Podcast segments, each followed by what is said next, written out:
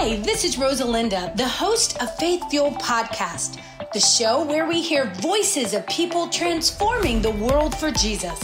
Pastors, leaders, entrepreneurs, and world changers. So sit down, relax, or keep it driving. It's time to get some wholehearted, wide open, and yes, sometimes side splitting encouragement and direction for your life. So get ready to get fired up. Does your faith fire run a little low at times? Do you need a little starter fluid to remind you of how good God is and how much He loves you?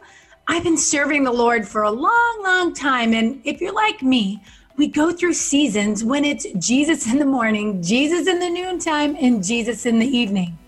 But oftentimes throughout our faith journey, we can experience restlessness and impatience when we don't see our prayers answered right away. That's why it's so important to stay connected to the Word of God, grow in your faith, and when we release our burdens to God, He takes them all. God never called us to carry the weight of the world on our shoulders. When we do it, it's easy to see the flame of our faith just die out. You know, I love what it says in 1 Peter 5 7. Cast all your anxiety on Him because He cares for you. Well, this podcast was created to help you kickstart that fire in your heart. You see, you're going to hear stories from people just like you and me who came to a crossroads in their life where they realized that only God could see them through and help them fight their fears and conquer their greatest mountains. You know, you and I, we're we're no different from the people in the Bible who dealt with issues like faith and friendship, families, relationships, work, and church. Many of the champions of the Bible found themselves stuck or even in regret when they put their full faith in God and stopped trying to do things on their own.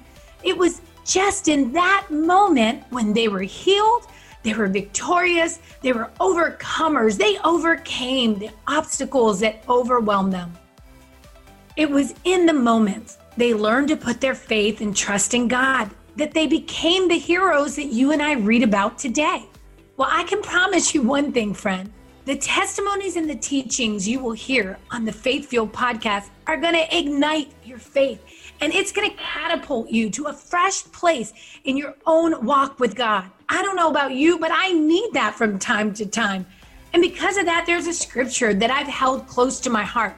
It's been Second Corinthians 12, 9 through 11.